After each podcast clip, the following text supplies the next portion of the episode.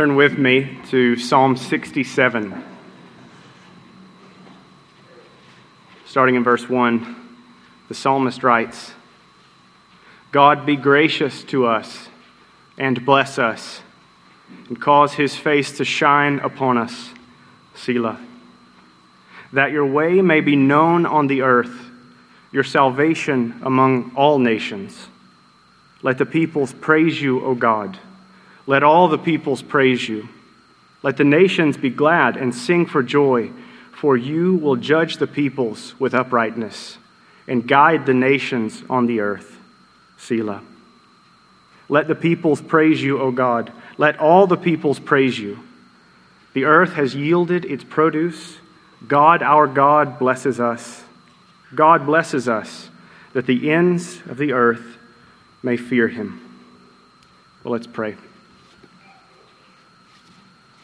Our Father in heaven, we ask that on this Wednesday night, you would help us to slow our minds, to slow our hearts, to, as it were, stop from all that has gone on today and not think about what will go on after this meeting or tomorrow. God, help us to focus all the energies of our being, all of our faculties upon you and your word. We ask that tonight you would give us a desire, a true hunger and thirsting for you. We ask that as beloved children, we would come expecting from our Father, but at the same time, we ask that you would give us a beggar's desperation to not come as those who are contented and think they need little. Father, even though we do belong to you, we are those who are needy. We are poor. So, Father, help us. Give each person here a sense of their great need of you. Give each person here a sense of their great need of your salvation, whether for the first time or the thousandth time. And Father, we ask that you you would draw near. Father, that is what we want. We do want to learn more about you. We would love it if you would give us a greater intellectual knowledge about yourself. You are not boring. You are not uninteresting. You are the most fascinating, the most wonderful. But, Father, if we only have an intellectual understanding, it will profit us nothing in the end. Father, we need a first hand experiential knowledge of you. The way a parent has knowledge of a child and a child of a parent, the way that a, a husband has knowledge of a wife and a wife of the husband. Oh God, look upon us. And as the psalm says, be gracious to us and bless us and make your face to shine upon us tonight. We ask it all in the mighty name of Christ Jesus. Amen. Well, tonight we'll be looking at Psalm 67. And Psalm 67, uh, just by way of introduction, is a psalm of harvest. This psalm was uh, written to be sung during one of the yearly celebrations of Israel. Specifically, during the Feast of Tabernacles, which was also known as the Feast of Ingathering. It was to be sung, Psalm 67, after the crops of the land had been gathered. Verse 6 tells us that the earth has yielded its increase. So there's right out of the gate the, the picture of harvest and all of the fruit of uh, the labor and care of the farmer is being put on display, and God is being thanked for it. But it's after the gathering of the crops that the people would sing Psalm 67. They would worship God because of his continued kindness to them. The gathering of the harvest was seen as a demonstration of God's grace, it was seen as a demonstration of God's blessing, and ultimately, as verse 1 tells us, it was a demonstration of his smiling approval of his people. The gathering of the harvest uh, was also, in some sense, if, as I was reading Psalm 67, maybe your mind went to Numbers chapter 6, verses 24 through 26. Uh, Psalm 67 is seen as an outworking of Numbers chapter 6, verses 24 through 26. And let me read those verses to you. We read, The Lord bless you and keep you. The Lord make his face to shine upon you and be gracious to you. The Lord lift up his countenance upon you and give you peace. Well, with these verses in mind from Numbers chapter 6, it's, it's with these in mind that the psalmist takes up his pen and writes Psalm 67. We see first in verse 1 May God be gracious to us and bless us and make his face to shine upon us. Selah. It's with these verses that the psalmist forms the foundation of the psalm. It's the launching point of his prayer. All that he will ask for and all that he will call the nations to do are born out of this portion of this verse. And he says, May God. So, God, I'm coming to you. You must. But what does he say? And as we read it on the pages of our Bibles, and you heard me read it, and maybe you're reading over it right now, looking at it,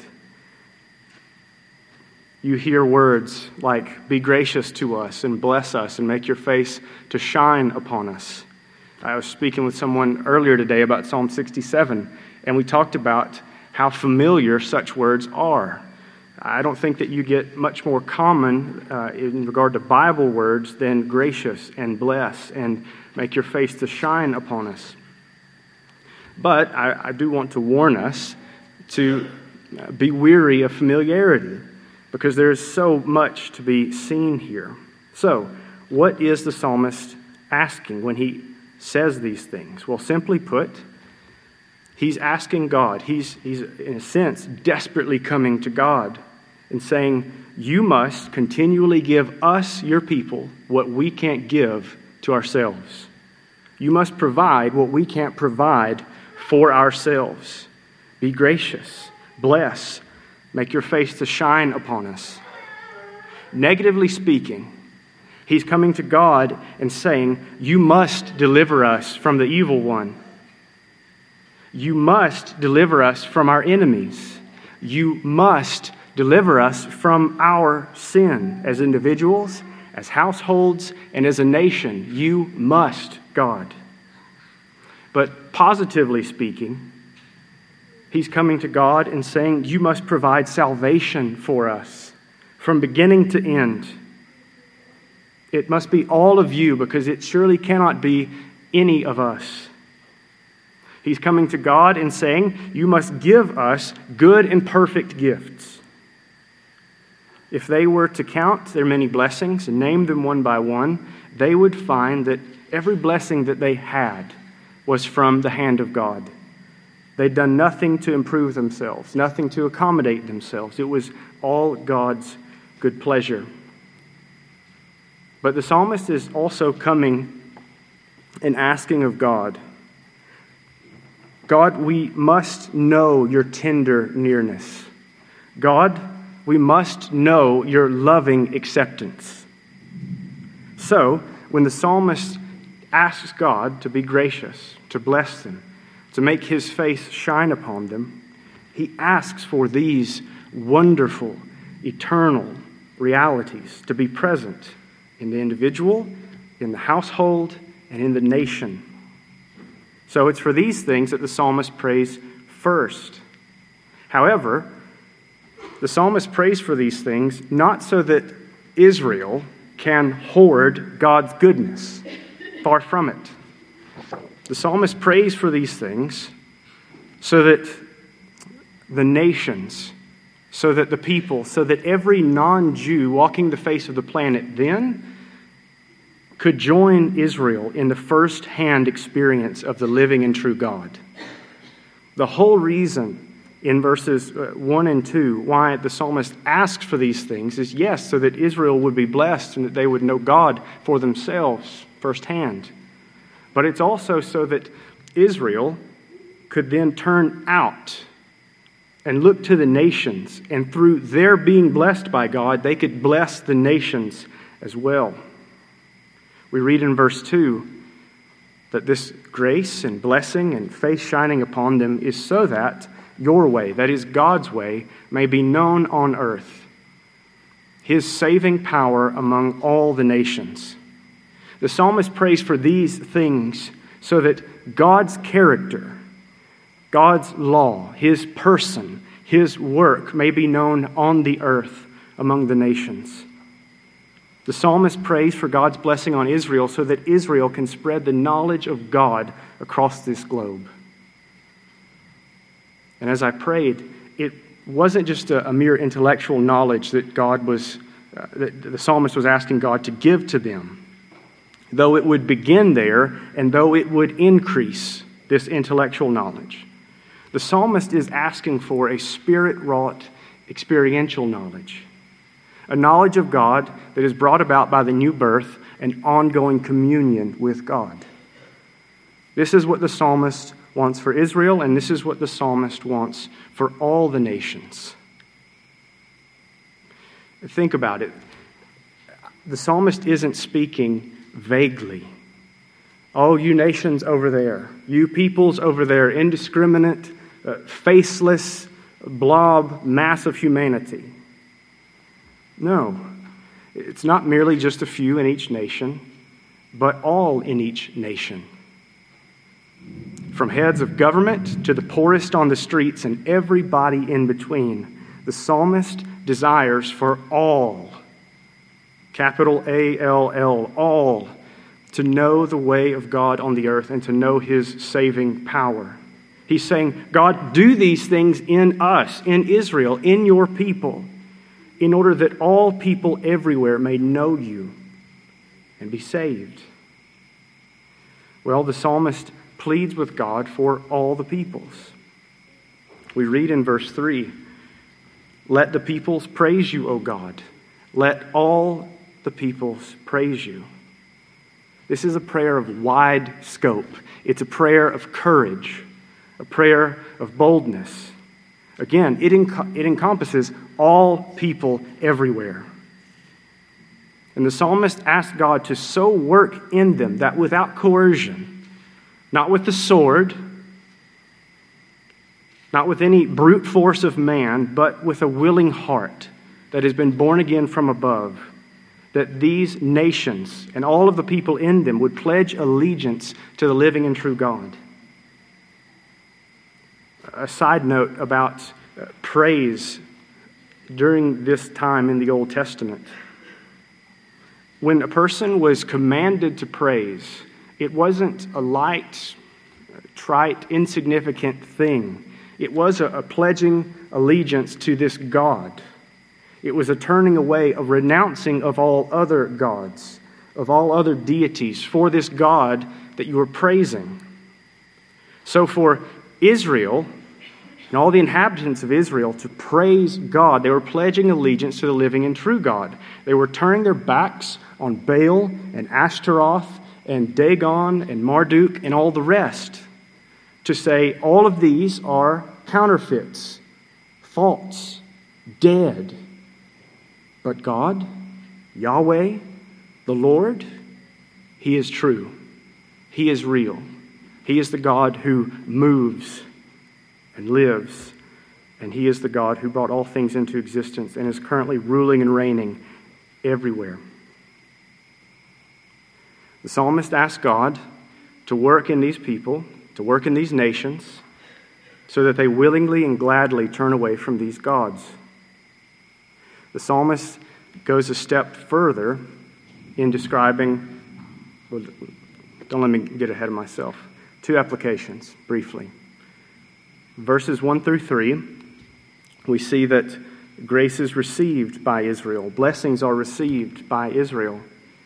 God's face shines upon Israel in order that his way and salvation would be known on the face of the earth in every nation.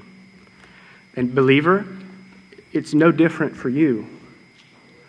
God sought you out in time and space in the gospel of his Son, the Lord Jesus Christ. He brought you to the end of him of yourself in order to make you his.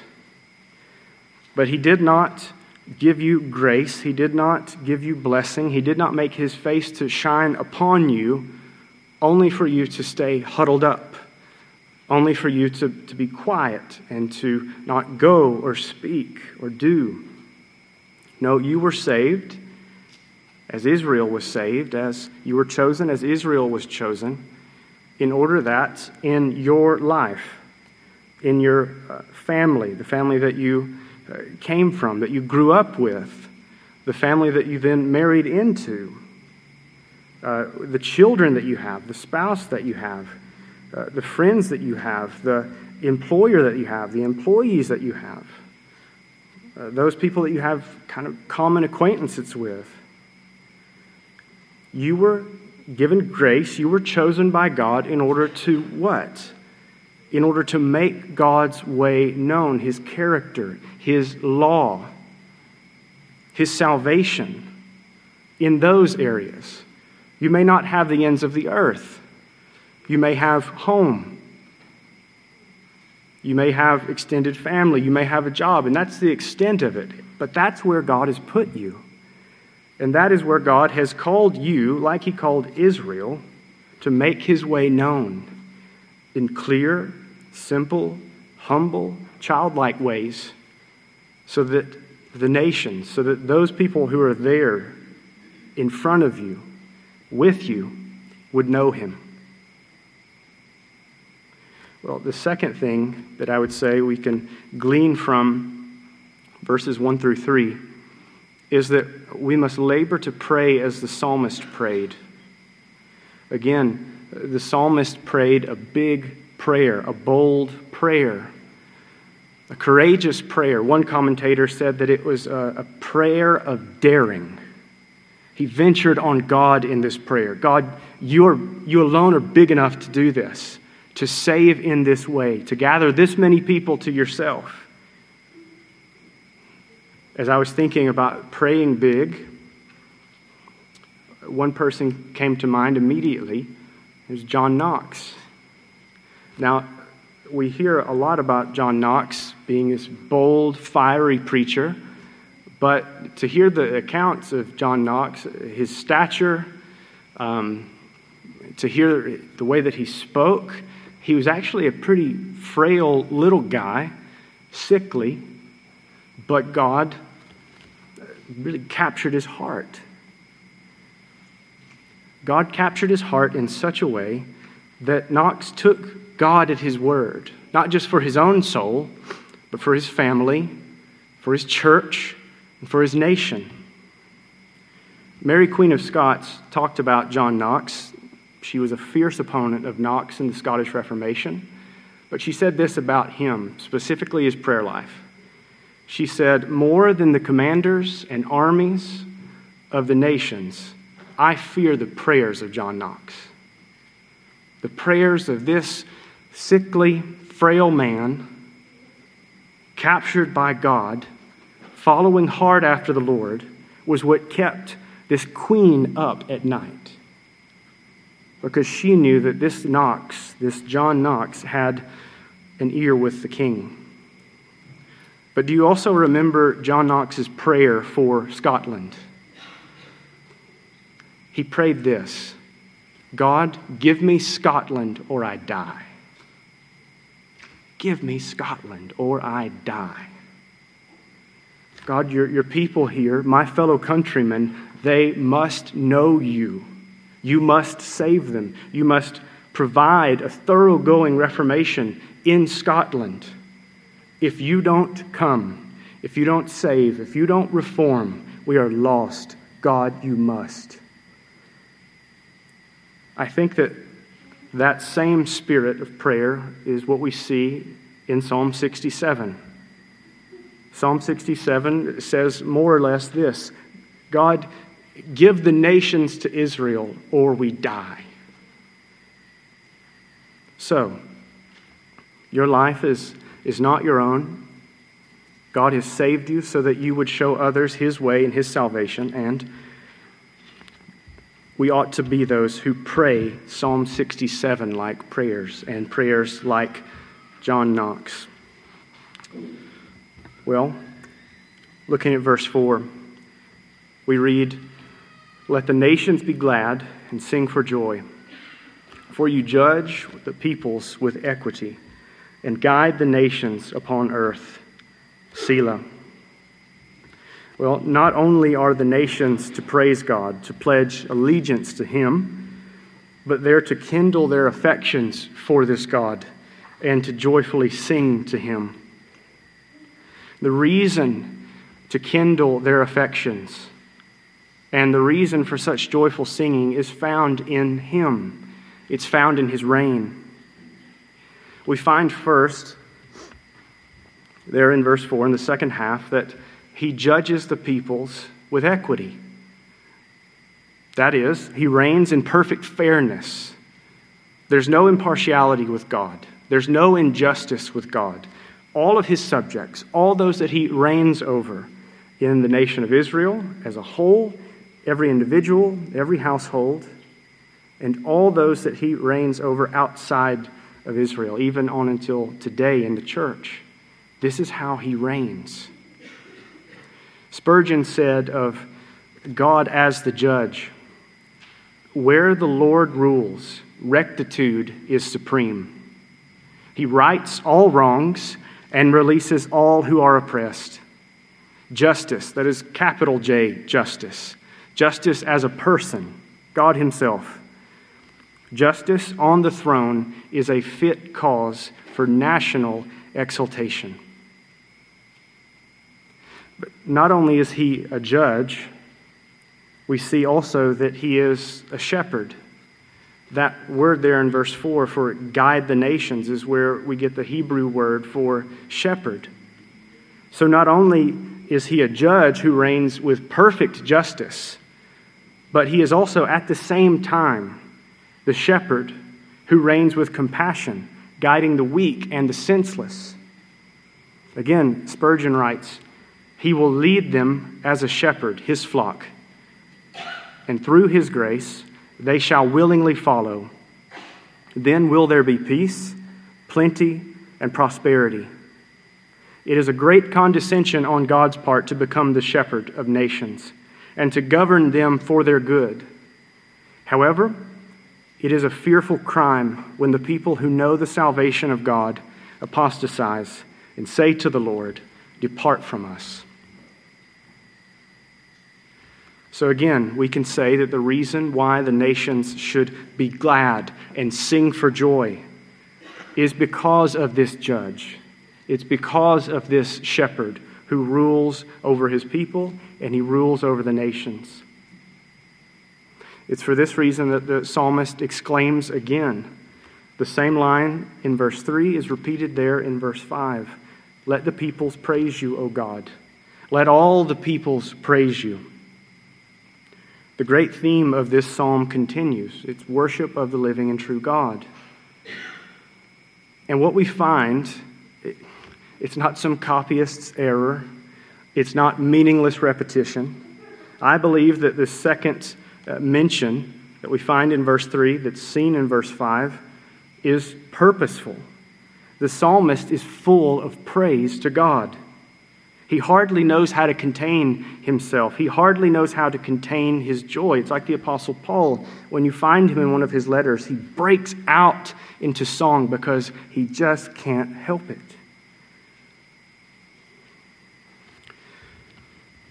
Well, thinking about how we would apply this, for every person who names the name of Christ, if we're going to call the nations to be glad and sing for joy, if we're going to call our spouse or our children, our friends, or anybody else down the list to be glad and sing for joy, we must do it first. I found more often than not that when I'm not doing the very thing that I call people to do, I'm a stench in their nostrils, and they don't follow me for one square inch. But for the believer, for the one who belongs to Christ, for the one who has been bought with the, at the price of the precious blood of the Lamb. We must, as the hymn writer says, sing I must, for Christ is mine.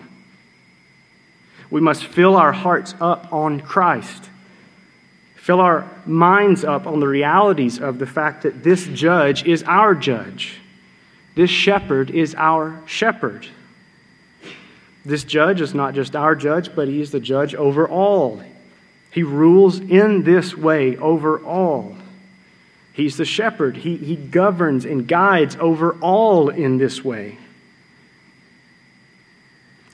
Consider his reign in general. Consider his reign over you. Consider his reign over the nations. This was cause to praise for the psalmist, and this is cause to praise for us. The psalmist was full of it, and you can be too. I'm so thankful that men like myself wrote the Bible and that us like people can convey such realities. We can know that this too can be our experience. Verse 4 isn't too good to be true, it can be our experience. Knowledge of this Christ, intellectually, and experientially is not too good to be true. It can be and it must be ours as well. Well, moving on to verse 6. In verse 6, we read, The earth has yielded its increase. God, our God, shall bless us. The assurance and confidence that the psalmist has in regard to the salvation of the nations is rooted in this verse. If you wanted to say that there's a key verse in Psalm 67, it is Psalm 6, specifically this first half. The psalmist looks out at some point before penning the psalm and observes a plentiful harvest. They're celebrating the Feast of Tabernacles or the Feast of Ingathering, and they're seeing all of this harvest gathered in. And the psalmist is reminded again of God's continued kindness, but he's also reminded of something else. He's reminded that as plentiful as this harvest is for us from our fields, that there is a day coming soon when the harvest will be plentiful for the nations. And this harvest that he sees before him, it is, in a sense, the confidence, the assurance that God will reap a harvest from the nations one day through Israel. Israel, God's people, have been given the greatest and the most of all the people on the face of the planet. They've been given God Himself. They've been given God's law. They've been given God's covenants. And they've been given every imaginable material blessing. They, they are the apple of His eye. Of all the people on the face of this planet, they are most blessed. But what were they to do with all this blessing? Well, they were to face outward toward the nations, and they were to call the nations to themselves. They were to describe these realities of God Himself and His law, His covenants, all of these blessings that He had bestowed upon them. And as the blessing of God had been theirs, and it was in that present moment, and it would be continually, they were to call the nations, saying, You can know this. Notice that the psalmist prays, God, our God, shall bless us. They're calling the nations to join that hour, to join the covenant community, to be in with the people of God, and they themselves be the people of God. Well, with the assurance of God's continued blessing and God's work among the nations, the psalmist gives one more petition. Verse 7. He writes, God shall bless us, and let all the ends of the earth fear him. Yet another bold prayer, another desire of the heart of the psalmist that the people, that these nations would honor and revere God. It was a burning desire for the psalmist. He seemingly, in so many different ways in these seven verses, uh, turns the, the diamond and says it another way, pleads it another way, commands it another way. And he ends with the fear of the Lord.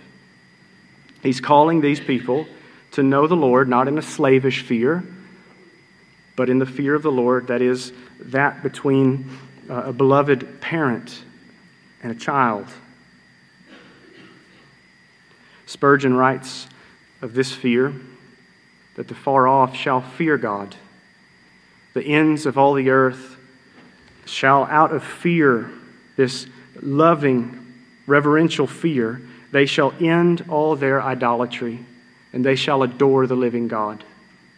All tribes, without exception, shall feel a, a sacred awe of the God of Israel.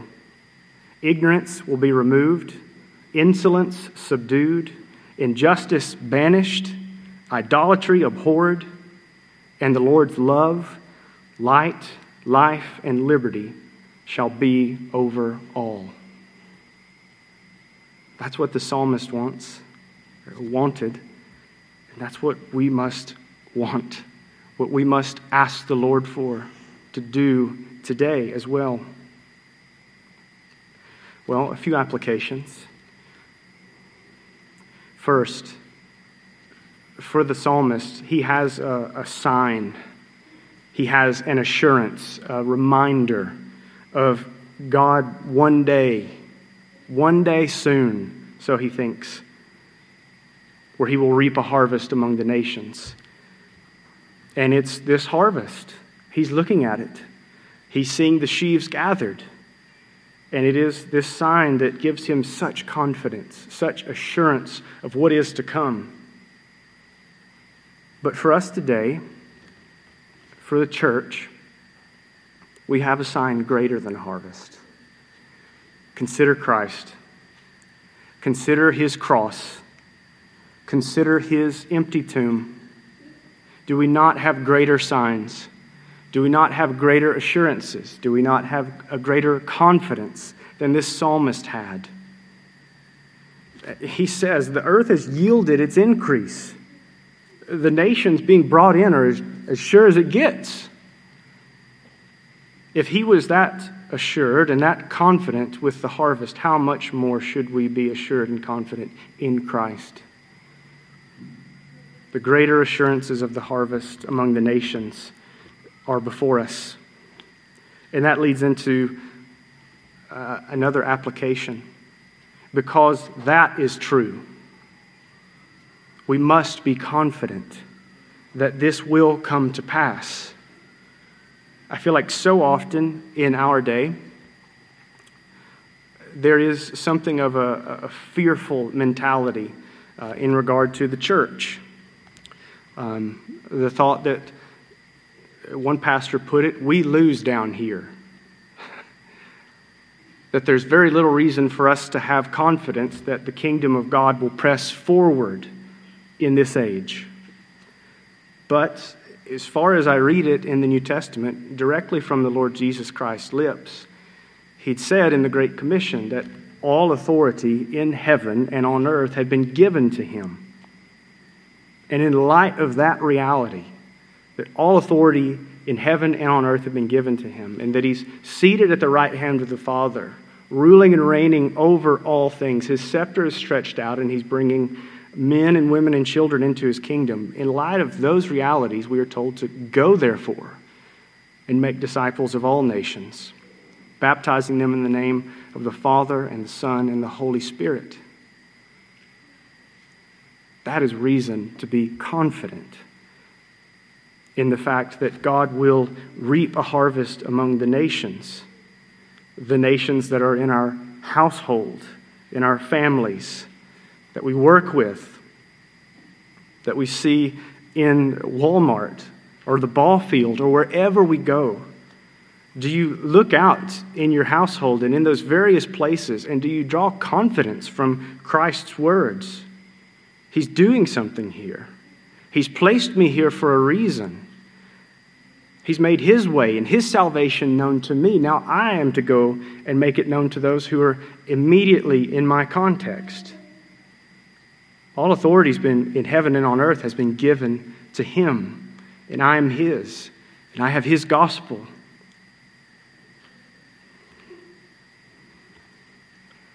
Third and last, I would say that from us being confident, we would pray for the reign of Christ. Pray for the reign of Christ on this earth to take new ground in all places, everywhere. Again, going back to the big, bold, confident prayers of uh, John Knox or of the psalmist here in Psalm 67. Have you prayed concerning the reign of Christ? Lord Jesus, give me my spouse or I die. Give me my children or I die. Give me my parents or I die. Give me members of my extended family or I die. Give me my employer or I die. Give me my employee or I die. We, of all the people on the face of the planet, have just cause to pray in that way and to pray expectantly because He delights to hear those prayers because He put them in us. And He delights to use us as a means to answer those prayers, so we must be busy. But He delights to do those things because it's who He is.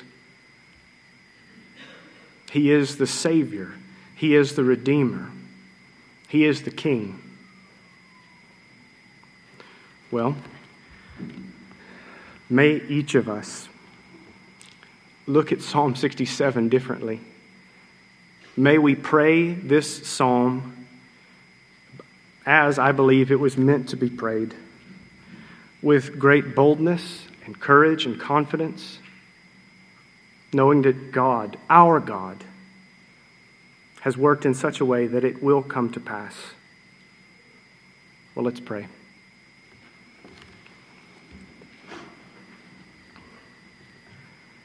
Our great God, we ask that we would be a people before you, a people walking boldly, a people walking confidently, a people walking assured of all that you have revealed yourself to be, a people who are assured of all that you have promised to us.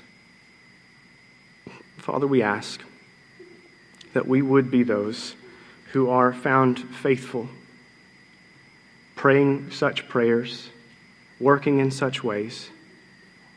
Father, you know that we are children of weakness, so we watch and pray. And we say, Father, that by your grace we will find in you our all in all for everything in this psalm, for everything mentioned as far as application goes. Oh God, you are our all in all. Demonstrate yourself to be so. We ask in your mighty, saving name. Amen. Amen. Good night.